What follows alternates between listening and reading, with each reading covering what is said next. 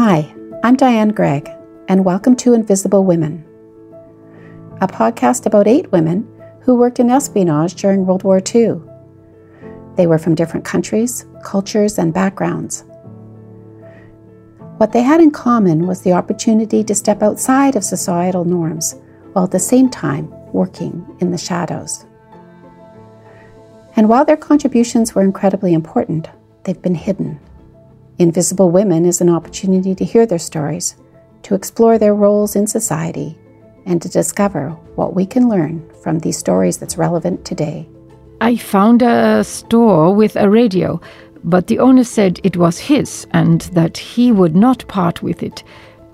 I stayed talking and cajoling with him for half an hour and left with the radio.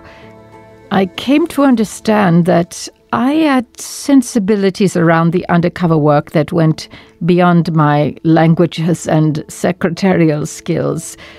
And later I realized that in a crisis, I had the ability to go cold and to do what was needed. That served me very well as the war went on. That's Liliana, a young woman who worked as a wireless operator for the Polish military in one of the first resistance cells in France. It wasn't until her wedding day that she discovered that saying I do also meant saying yes to the very dangerous and perilous job of espionage. Not only was this a surprise, but also that this decision was made for her by her husband. The cultural beliefs about women and the relationship power gradient between men and women supported his decision and these were the same beliefs that underpinned the propaganda of the time. That's the focus of this episode of Invisible Women Women through the lens of World War II Allied propaganda. Once again, America watches its ramparts. Come what may, the guns are manned, the battle wagons wait, the sky patrols are on the alert and once again, fighting men stand ready to carry on America's oldest military tradition, to attack, to attack the forces that threaten us. With all the men and all the equipment, we can hurl against them. The term propaganda came into widespread use after about 1622, when the Roman Catholic Church used it to describe the commission of cardinals responsible for spreading the Catholic faith to foreign areas. At that time, it was associated with something honorable and respectful, but now, as you know, conveys information and ideas that are misleading, dishonest, and it usually refers to publicizing a specific political cause or perspective. These misleading and dishonest aspects of propaganda are related to what is culturally endarkened and hidden from us psychologically. Through enculturation, we are exposed to societal beliefs which we assimilate and internalize early on, and these beliefs become the lenses through which we perceive the world, which in turn is our reality. If our societal belief system and their lenses lie unquestioned in us, they are unconscious. We all at times make decisions and take actions without fully being aware of their presence, which can invite the manipulation of us through them. So, how did the Allied forces keep men fighting, especially since World War II came just 20 years after World War I? And how did they keep women within the cultural mores of the time, even though the norms were being stretched to include them in jobs previously reserved for men? It was done through an extensive and targeted propaganda campaign which reinforced the societal stereotypes and expectations of women and men in the 1940s.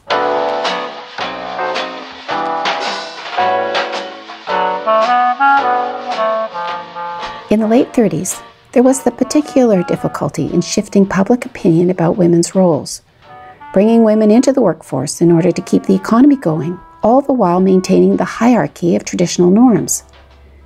The understory to this was the rollout of an extensive, emotionally laden propaganda program focused on the contradictory stereotypes of women, including women as victims, women as threats, or domestic beings.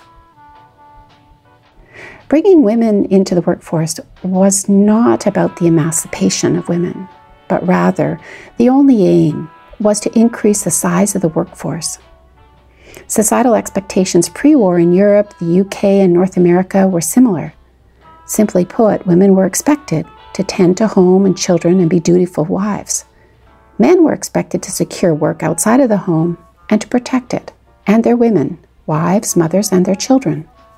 You know, in the 1940s, for the most part, women didn't have the same citizenship rights as they do today. In some countries, for instance, they could not open a bank account or make school or medical decisions for their children without their husband's signature. And in France, women who had the burden of citizenship through resistance work did not have the right to vote until the mid 1940s. In addition, women could not always secure a paid job. In fact, in some of the US states, there were laws against hiring married women. Single women could work in secretarial positions or as a teacher or nurse mainly, but once wed would be expected to settle for housewife and mother, keeping the home fires burning, giving up unnecessary outside distractions. History challenges us. Just as pioneer women followed their husbands to new lands and took up muskets to defend their homes built in the wilderness, so today are women doing their part. Some in the auxiliary armed forces, some as nurses, some taking up tools in the war effort at home. We women in industry are a vital part of the bulwark of national strength. We must resolve to work hard in our important places in the fight to bring about a lasting peace. The threat of hard-working women in the production of materials must make our enemies afraid of our day of victory that is sure to come. Our enemies must be made to feel the mighty power of women, the women behind the men, behind the guns. Our enemies must know that for them there is danger. Women at work. In the World War II era, and remember that war acts as a magnifier for societal norms, women were deemed to be the weaker sex, not as intelligent or capable and helpless, or they were viewed as vampish women with uncontrollable sexual urges. Generally, it was thought that women had to be protected, sometimes from themselves. These stereotypes did not and do not represent the fuller feminine spectrum of capabilities and put women in a subordinate position to men, as we know. Some have suggested that this position is biologically ingrained, and therefore patriarchy does not really exist because why would women put up with it? Well, through very early assimilation into society's beliefs and rules, one does not necessarily appreciate the subtle and invisible lenses which construct one's reality, and therefore does not see the lack of choices and opportunities one is missing, let alone know that one could have a voice or how to express one's creative potential. Remember that through the witch hunts, women's history was decapitated, and knowledge that was usually passed down by women elders from generation to generation including various and empowering ways of being, a woman were burned away. A fuller spectrum of what we may be and do is locked in our cultural shadow, and this continues today, albeit not as extreme as the World War II era. So, since we, we usually do not consciously perceive the lenses through which we view ourselves, others, and our reality, our beliefs about the parameters of our reality go unquestioned. Those who benefit from the status quo and who are in power usually do not wish to have cultural norms queried or have imaginations empowered unless it is within strict guidelines. And even if a woman is conscious of being denied her voice, how does she proceed within an era that denies her capacity to explore further by keeping her dependent on her husband or father, as was the case for the women, of course, in the 1930s and 40s? So the stereotypic World War II Allied forces narrative is easily viewed through their propaganda because they specifically needed to shift the perspective of women being capable not only in the home but also working in factories and auxiliary military units, while simultaneously keeping a lid on those stretched expectations so that post war women would return to the home.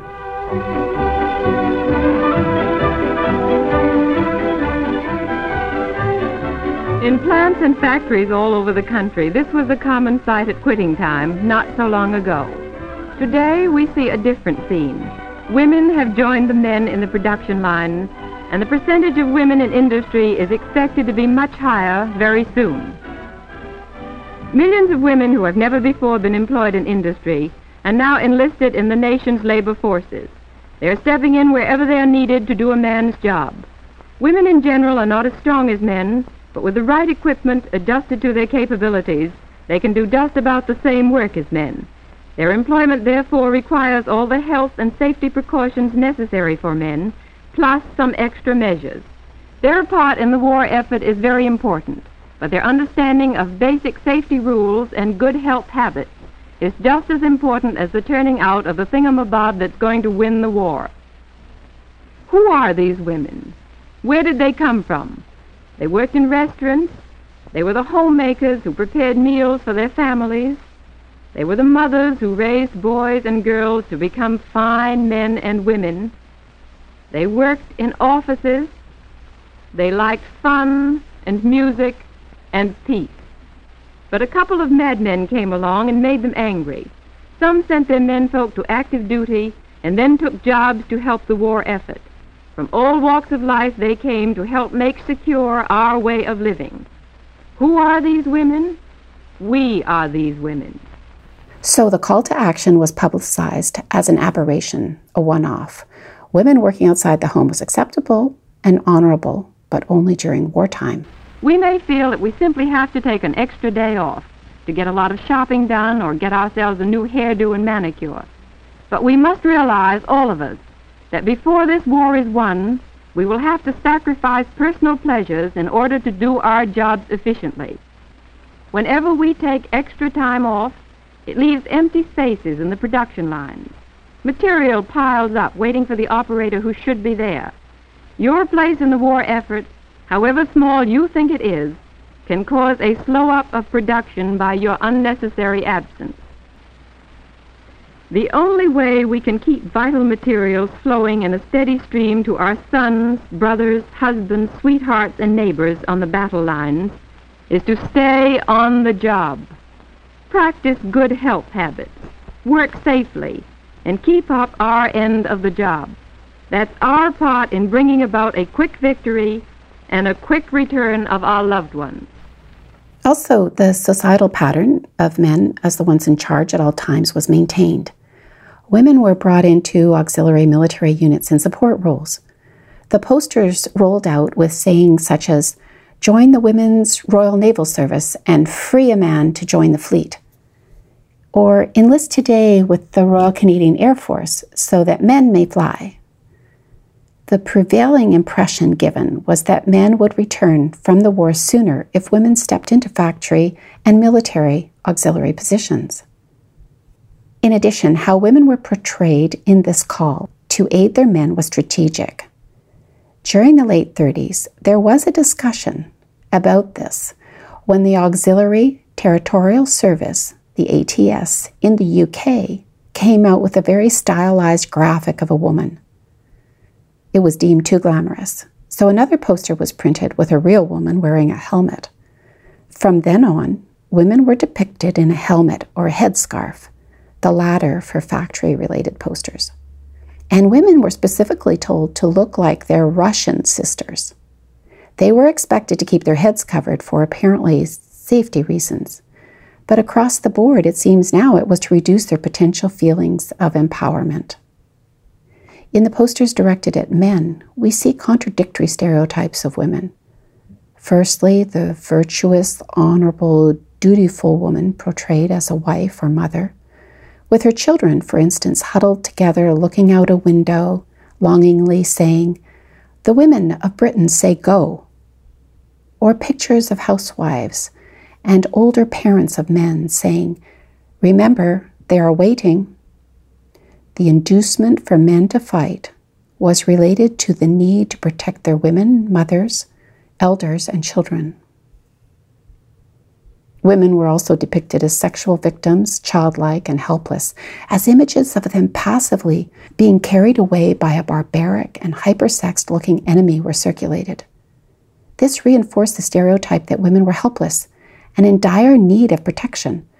And in portraying women in extreme, helpless images, it not only kept the men fighting, but also it effectively reduced the narrative of women's wartime contributions and sacrifices.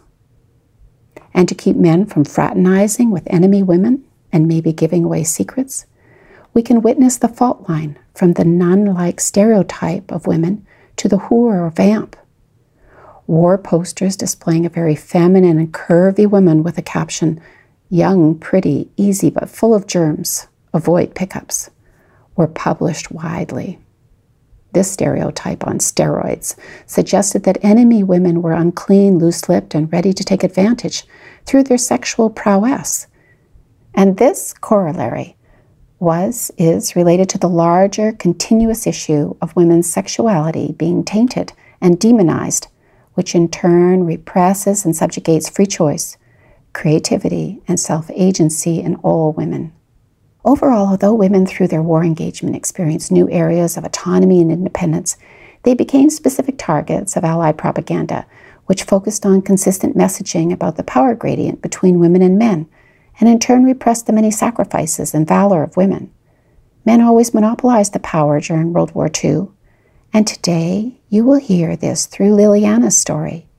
Even though it was her abilities, adaptability, and cleverness which saved her and her husband from capture. Women post war realized that fighting for Western culture under the power structure of the day hadn't shifted the sexist societal norms post war. Their governments clamped down and used propaganda focusing then on homemaking and putting women back in the kitchen with images of suburban life with large families. This ended up fueling the women's liberation of the 60s and 70s. Today, through the Me Too and other movements, a chauvinistic pattern is being exposed, along with its enculturated lenses. But we still have some more patterns to excavate, choices to liberate. Before you hear Liliana's story, I'd like to take a moment to talk about the far more subtle and manipulative propaganda we live with today computational propaganda, in which political actors use digital media for social control. As you know, with every credit card purchase and every Google search, every like on Facebook, every tweet and Instagram post, an astronomical amount of data is being collected and collated about you, and a hidden profile is built up of who you are and what actions you take. We are far easier targets than ever because what media platforms are compiling is focused on our unconscious and automatic behaviors and suggestions are made to us, directing us. These may act like hypnotic suggestions, so that even when we know we are being directed and even manipulated, we cannot help ourselves. We go after the bait, believing the false scripting.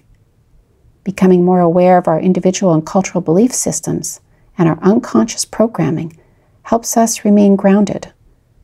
But today we are like Liliana on her wedding day naively going along with what is presented through computational propaganda. Unlike her, we may not be able to extricate ourselves before it's too late.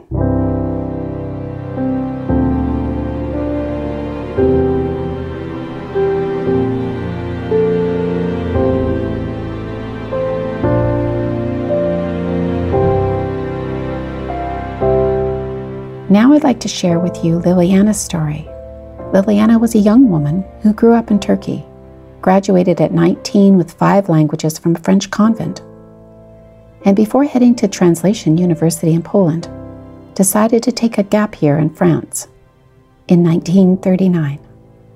My story is a very long story. I am born in Batumi, Georgia, on the border of Turkey, which originally belonged to the former Russian Empire, but it was independent when I was born on May 25th, 1920.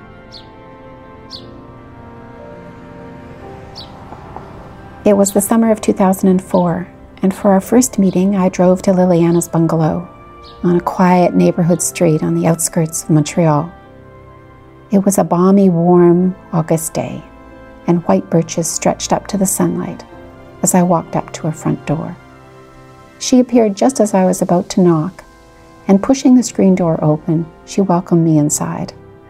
With coiffed hair and looking elegant in a crisp white blouse, silver necklace, and a flared black skirt, her eyes twinkled enthusiastically. She asked me to take a seat at the dining room table while she finished making tea for us in the kitchen. The room was appointed with dark European furniture and a Turkish rug. A wooden box of black and white photos was on the table in front of me. She returned with tea for us, and I asked her to tell me how her World War II story began. Uh, my paternal grandfather's line was a noble family in Poland until they were exiled to Russia. Uh, my parents met in Russia uh, during the Bolshevik regime and lived in exile in Turkey. And my father was the officer in charge of the evacuation of the White Army to Istanbul. We fled to live in Turkey, where I was brought up. For 19 years, I did my study in Istanbul at a French convent called Notre Dame de Sion, becoming fluent in five languages. But I'm sorry, my English grammar is not good. It's better when I write. Upon graduation, I had planned to study at the Ministry of Foreign Affairs in Poland to become a translator. I, did not feel claustrophobic in the convent like many did. I was always very independent, adventurous, and ready to take on new things. I was an only child and left to myself very much. My father was always traveling for work often, and um, my mother went with him. So I went to my parents' friend's house on weekends and major holidays. They also had a daughter at the school, and her mother became like a second mother to me. In 1939, after high school graduation, I left Istanbul to holiday in France at my mother's sister's home.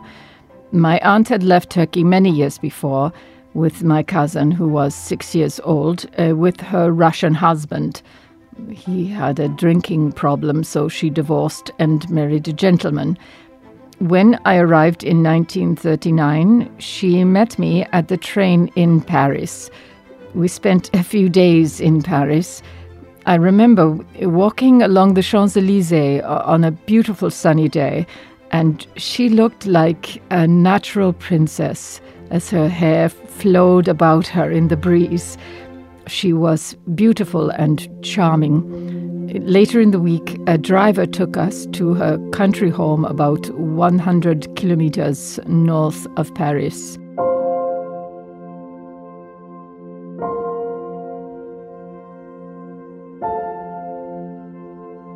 And then in May 1940, war broke out as the Nazis invaded from the north.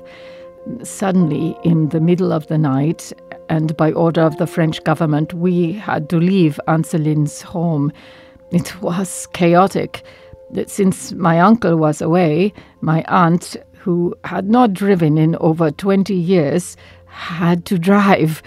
We were packed in my aunt, my grandmother, my cousin, and myself. It was terrible. We were so afraid as we left for Paris. We drove all night and in the morning were able to find a woman driver in Paris. There were no men, they were all at the front. From Paris, and with little sleep, we traveled to uh, a chateau near Lyon, about 300 kilometers south in a town called Saint Foy. The chateau was the Chateau de Launay. It belonged to my aunt's husband's family. We all lived there until the signing of the armistice with Germany in June 1940. My grandmother died during that time and was buried on the chateau grounds. After my grandmother's death, my aunt decided to leave the chateau to travel to Vichy, about 100 kilometers away, to try and find her husband, who was Polish nobility, working as an officer fighting in France.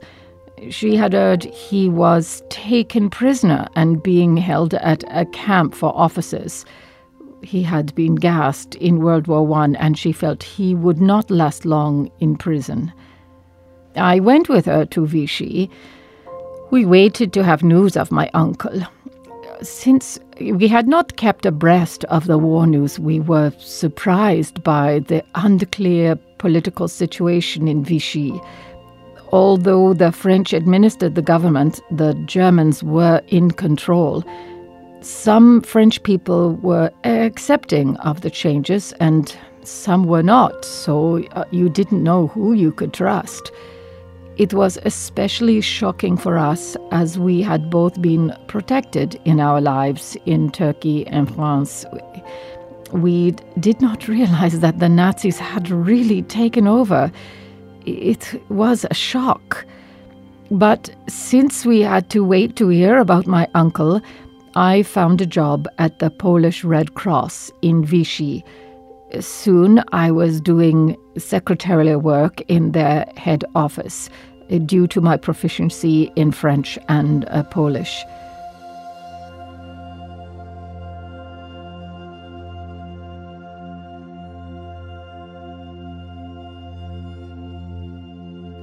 And my uncle was um, finally returned to my aunt in 1941, and he was very ill. Because they were a count and countess, it made a difference in how the family was treated, th- that he was even returned at all. Anne Celine was told to go where she had connections, because it was very unpleasant to live in Vichy the Vichy police were more and more under German control, and one did not know how things would unfold and if wealthier people would be targeted. She decided to return to the chateau and uh, care for him there. My aunt told me, I can't take you with me. She did not want the responsibility. She said, You are 21, the Red Cross is moving, and you have to go with the other girls. This Red Cross has lodging and everything you need.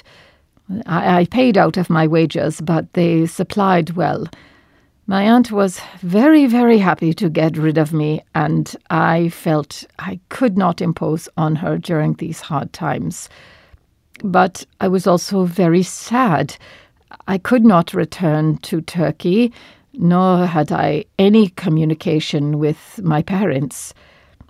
Uh, there was a young lieutenant uh, coming regularly from Marseille to Vichy to transport funds to be dispersed to refugees at the Red Cross. Even at that time, there was still a Polish embassy in Vichy. It, it didn't last, though. Every country had its embassy in Vichy, and then in 1941, everything had to close, and even the Polish Red Cross had to move to Grenoble.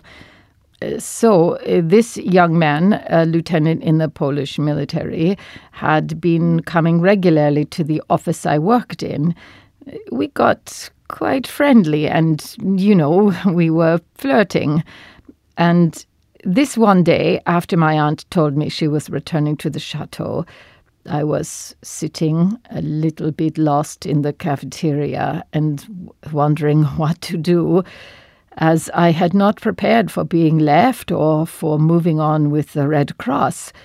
I was crying was an only child and had always been home or at boarding school, and uh, suddenly I had to decide what I would do without anyone to consult. I was upset. He came in and sat down beside me, asking me, Why are you so sad? I told him. He said, Why don't we get married? Just like that. I was a little bit unsure because I was engaged to a Polish officer who had left for London. He told me to write him to a certain military address. I had been writing already for a year and never got an answer. I thought that war is war. Maybe it was not serious for him. You, you never know. He was from a working class background, only spoke Polish, and not refined like the boys I had met growing up, but he had kind eyes. You know, although I presumed my parents were in Turkey, I had no way to get home. So that day I said, Why not? War. He, he said that he was offering marriage now because he was also leaving for Lyon and would have a special job there. I did not ask him any questions about where in Lyon or what kind of job. It didn't really matter to me in that moment. It felt exciting and also it felt more secure to me than staying with the Red Cross. Besides, I always liked having a boy around.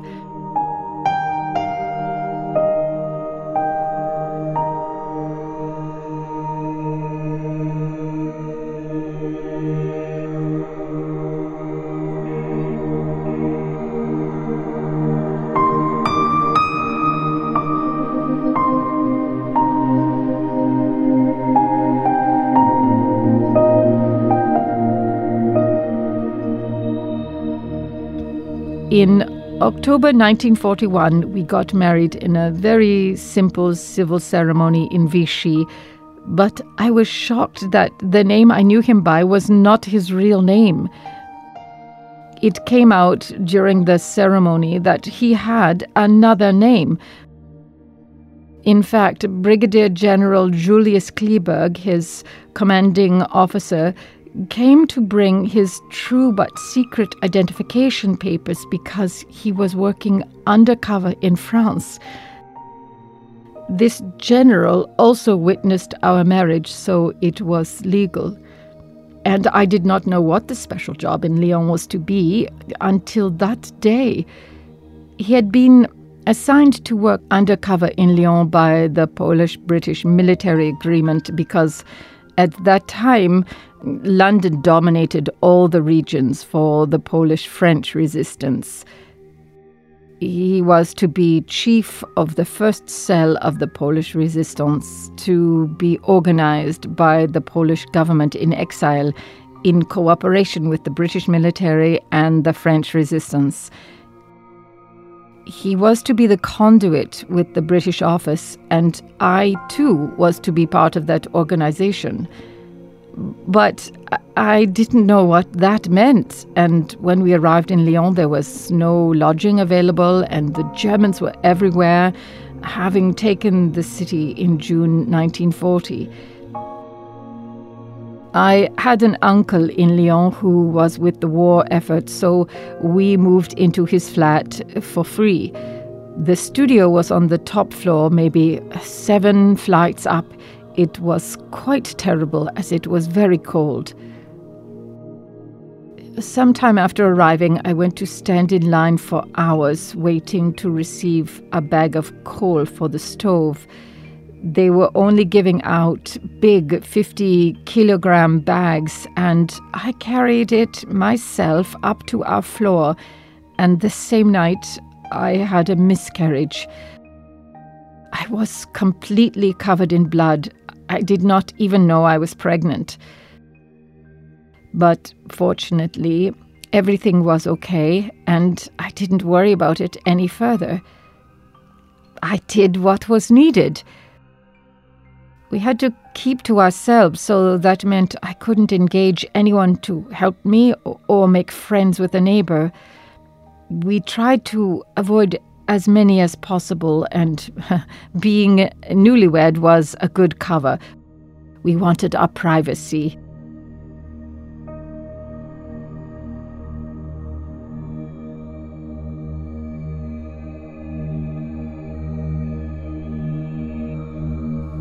Soon after our arrival, our resistance contacts in Lyon an emissary, uh, Mr. Bittner, who was a Polish engineer, came to see us, bringing the wireless machine and code manual. We were taught how to encode, encrypt messages, and decode. There was another resistance cell member, a courier, coming regularly to bring us information. I don't know who he was or what place he was from, but he didn't seem to fit in with us. He was much older. By February 1942, we were fully underway, and we received reports from our courier, encoded them, and sent them on to London to our Polish military connections, who were working with the British government to track army movements and anything about German military orchestration in the area. Any changes of troops, trains, headquarters, commander activity any important information from the area was recorded and delivered for us to send on. We also received coded messages from London directly and later through radio broadcasts. We decoded and readied these orders and messages for pickup. I learned alongside of my husband since we were the first and only military resistance cell in eastern France to connect with London directly, we were busy very quickly. Later, I learned that all early messages were received by MI5 at Bletchley Park and then passed on. At the time, no one knew about MI5 and the decoding at Bletchley. Anyhow, at one point, we needed a radio to receive BBC broadcasts as some information was coming that way. So I went looking through the local shops, but all had bare shelves. Finally, I found a store with a radio, but the owner said it was his and that he would not part with it. I stayed talking and cajoling with him for half an hour and left with the radio. I came to understand that I had sensibilities around the undercover work that went beyond my languages and secretarial skills.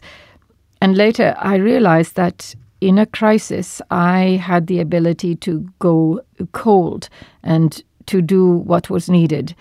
That served me very well as the war went on. You know, I found the undercover work thrilling, and especially because I was able to maneuver in situations where men were not. At times, women are more capable than men, sometimes smarter, more, you know, not the intelligence you cultivate from coursework, but naturally smart, every day, in all circumstances, more diplomatic, and we are more pliable. I realized I was very adaptable. I could deal with all kinds of hardships and situations.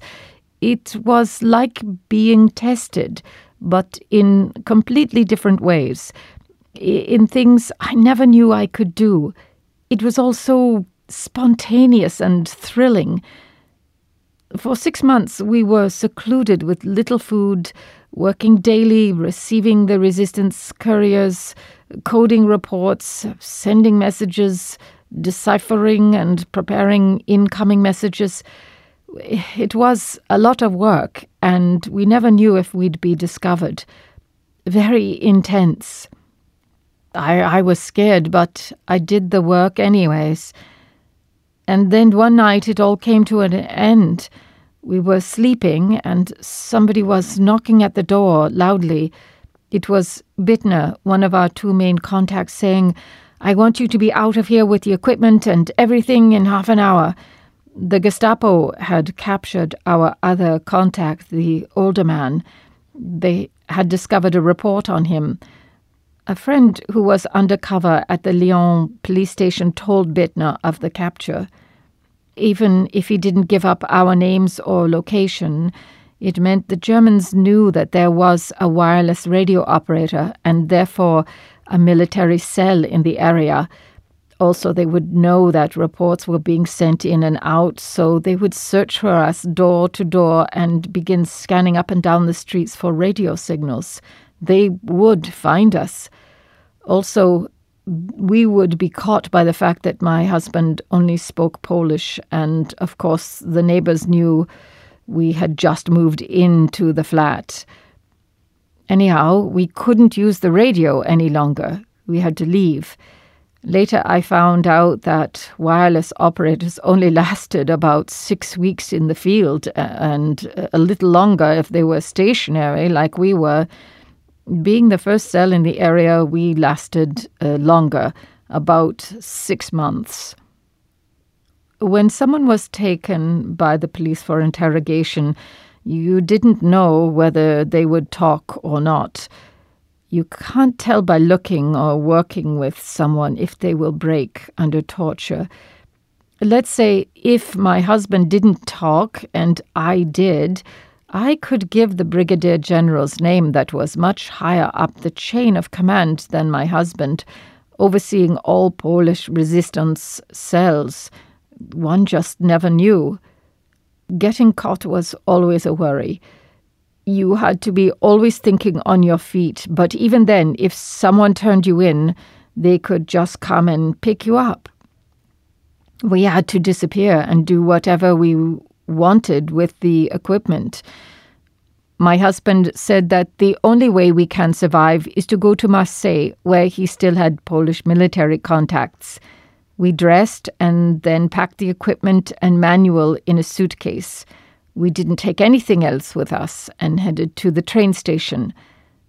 I don't know if they still have it, but then you could send a suitcase or parcel by Petit Vitesse. You gave it to the rail station and it was sent on a, uh, well, not a commercial, but a very slow train we gave an address in Bordeaux, which didn't exist, and a name, which didn't exist. And then we took the first train to Marseille to live in the red light district eh, because it was safe. Our Polish military contacts were there. The women there were into the Polish officers and uh, very good to the Polish officers, you know, helpful they could relay information. No, this is where we hid, in a rooming house in the red light district. It was excellent cover for us. These women were very good to us, sheltered us, gave us food, and protected our whereabouts. Many of the women were just surviving the war. Men from their own families and relationships had gone off to war and this is how they made money to take care of themselves and their children. I felt compassion for them and was grateful. Uh, we hardly left our room and didn't know anything about how things had unfolded in Lyon. Just waited for word. We did not move. Oh, no, we did not go out. Eh, well, we did not go out because we had no money. We had nothing. And then we didn't know who to trust in Marseille beyond the rooming house we were in. Just like in Lyon, we didn't have contact with anyone outside of our cell. In Marseille, believe me, by night the police, the sirens, I was, you know, not very courageous, but we survived. I think when you are young, you don't realize the danger. I was 21. He was 28. That was it. He was doing it because he believed in something. I did it also in that way, but it was too much to think about at that time. It was so dangerous. Within 10 days, Bittner arrived from Lyon to let us know he was safe the other guy had not turned him in as yet, but he did not know if our names and information had been given to the police. So we were still in danger. We had to leave France, and Bittner had come to help us out. He told us that unfortunately they could not take us through Spain because the route was closed. The contacts were not working, which was not unheard of. But to go by ourselves through the Pyrenees Mountains, it was already November and was too dangerous because Franco's police would pick us up, and there was a terrible prison there, Prison Miranda. It was very hard there. They thought that I, as a young woman, might not be able to go through it. Uh, the torture, that is, I would break and the network would be compromised we discussed it for a while, and then Bittner said, You wait, we'll try something else. And he returned with money. You make yourself presentable, just like people who are well off. So he gave us a lot of money, French identification papers, and said, You buy whatever you need. We went to the French Quarter. I bought a fur coat and dressed like a French aristocrat. I had a purple pinkish hat with a large feather in it. We took a train to near the Swiss border, disembarking in a small town to catch the next train from there to Geneva. A farmer had lands on both sides of the border, and we had hoped that there would not be a checkpoint. But of course, there were German soldiers guarding the station and border crossing to Switzerland. I showed the French documents that Bittner had given us, did the talking, and said I had some problems, lost a child, and needed a rest and fresh air, and we were on our way to the French countryside for me to recuperate. I didn't want them to ask my husband to talk because he could not speak French, so I said he had a sore throat. You know, it was critical for him that I spoke French because he only had a few words. And of course, I could speak French so that no one knew I was a foreigner they let us walk right through, and we walked toward the train for Geneva, down the dirt road to another small crossing, and then we saw Swiss guards, so we made a detour to avoid them and more questions. We were lucky that no one had questioned my husband and why we were traveling at night. We walked a little way down the road and crossed the border, but we had to cross a ditch to walk around the guards in darkness. I slipped, and one of my high heels fell off in the stream. We scrambled to find it in the darkness and cold water, but we did bypass the Swiss guards and catch a train to Geneva. We arrived in uh, 1:30 a.m. without a problem. No one checked our papers on the train at that time of night, but I wondered if our apartment hosts would even answer the door we were able to get a taxi to drive us to the safe house, and although we weren't expected at night, they were waiting for us. Through the Polish and French resistance contacts, our hosts were very gracious but didn't want us to stay too long. We took a couple of days to recoup and plan how to obtain refugee papers from the Polish embassy in Zurich without raising questions along the way.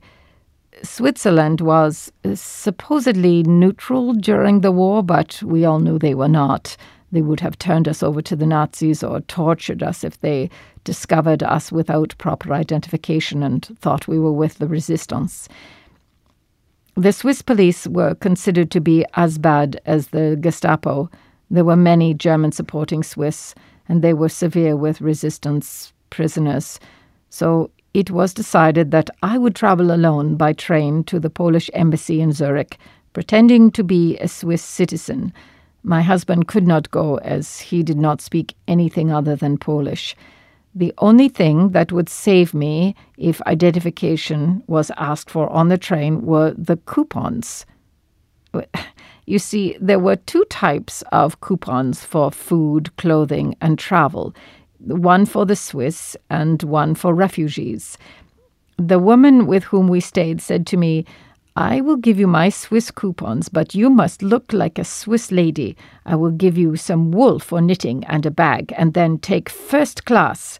The train was not out of the Geneva station when I opened my bag to retrieve the wool and start my pretend knitting, only to discover an officer approaching me asking where I was travelling to. I said, on my way to visit a friend in Zurich.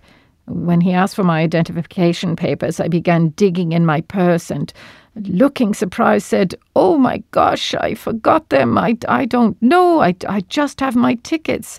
And he said, Show them to me. He looked at them closely and said, I'll let you go, but next time don't forget your papers. He could tell the coupons were given to a Swiss family.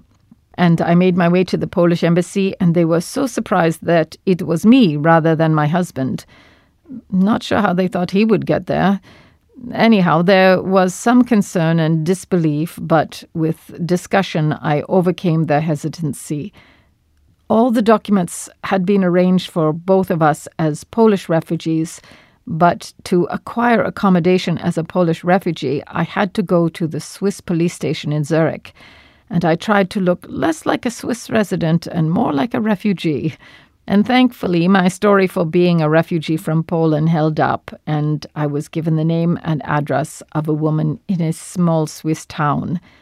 I returned to Geneva with refugee coupons, and my husband and I moved on, using the story that we were Polish refugees. Neither of us could return to France. But it was a fantastic coincidence that the Swiss lady we stayed with was so lovely she said she felt so sorry for us as a young couple, and she gave us her bedroom. She was so generous and kind, and she became like a mother to me to the end of her life. Her family is still family to me. When the war ended, Liliana divorced her husband. You know, we had a connection, chemistry. But he came from a simple family in Poland. We came from two different worlds, and it was a clash. I had made my decision to marry him just like that. But in the end, we were not well suited. We did good work together and had a wonderful son. He married me in part for my skills. He needed someone who had language and secretarial skills and someone who could be his cover, including using my uncle's flat in Lyon. But, you know, he also saved me from a concentration camp. All the girls I worked with in the Polish Red Cross were all sent to Ravensbrück. Not for a long time, but they went. I never heard what happened to my fiancé but my husband returned to Poland in 1947 and ended up in jail for seven years. There was a mix up between him and someone else. He was sentenced to death and then pardoned at the last minute. You know, he was a rebel. My second husband was a lawyer from Poland and we could have had French nationality because he had fought for France and been a POW there. But we did not wish to do that or, or return to Poland. He knew Poland had been decimated. He had returned for a while after the war as head of the Polish Red Cross. So we moved to Canada. I pushed him to go. I would have been a flight attendant if I was young now. I always loved to travel. My husband could not work as a lawyer, so eventually he had his own insurance business. I spent those early years taking care of the children and helping him, later becoming a partner in the business. He was the love of my life. He died six years ago, but I learned from the war experience to face life in different and difficult situations not falling down in depression. I hoped to be judged by what I have done in my life. Looking back, I realize that the fulfillment of a woman's lifetime is to arrive at a harmonious combination of different aspects of love and understanding with her partner. The most important aspects of a partnership are sex, love, motherhood, harmony, and respect. I've had four lives in one.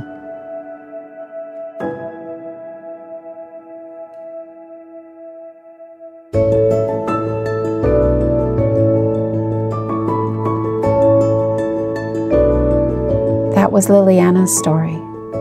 Colleen Winton was the voice of Liliana.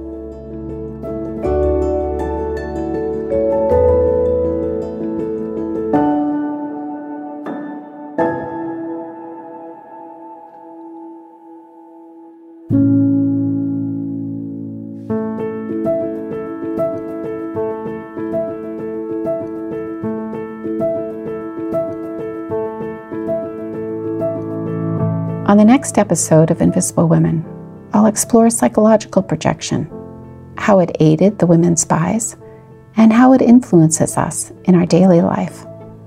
Projection. That's coming up on the next episode.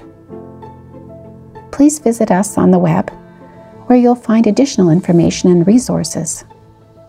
And also, I'd like to invite you to leave comments or ask questions you may have, and also subscribe to the newsletter.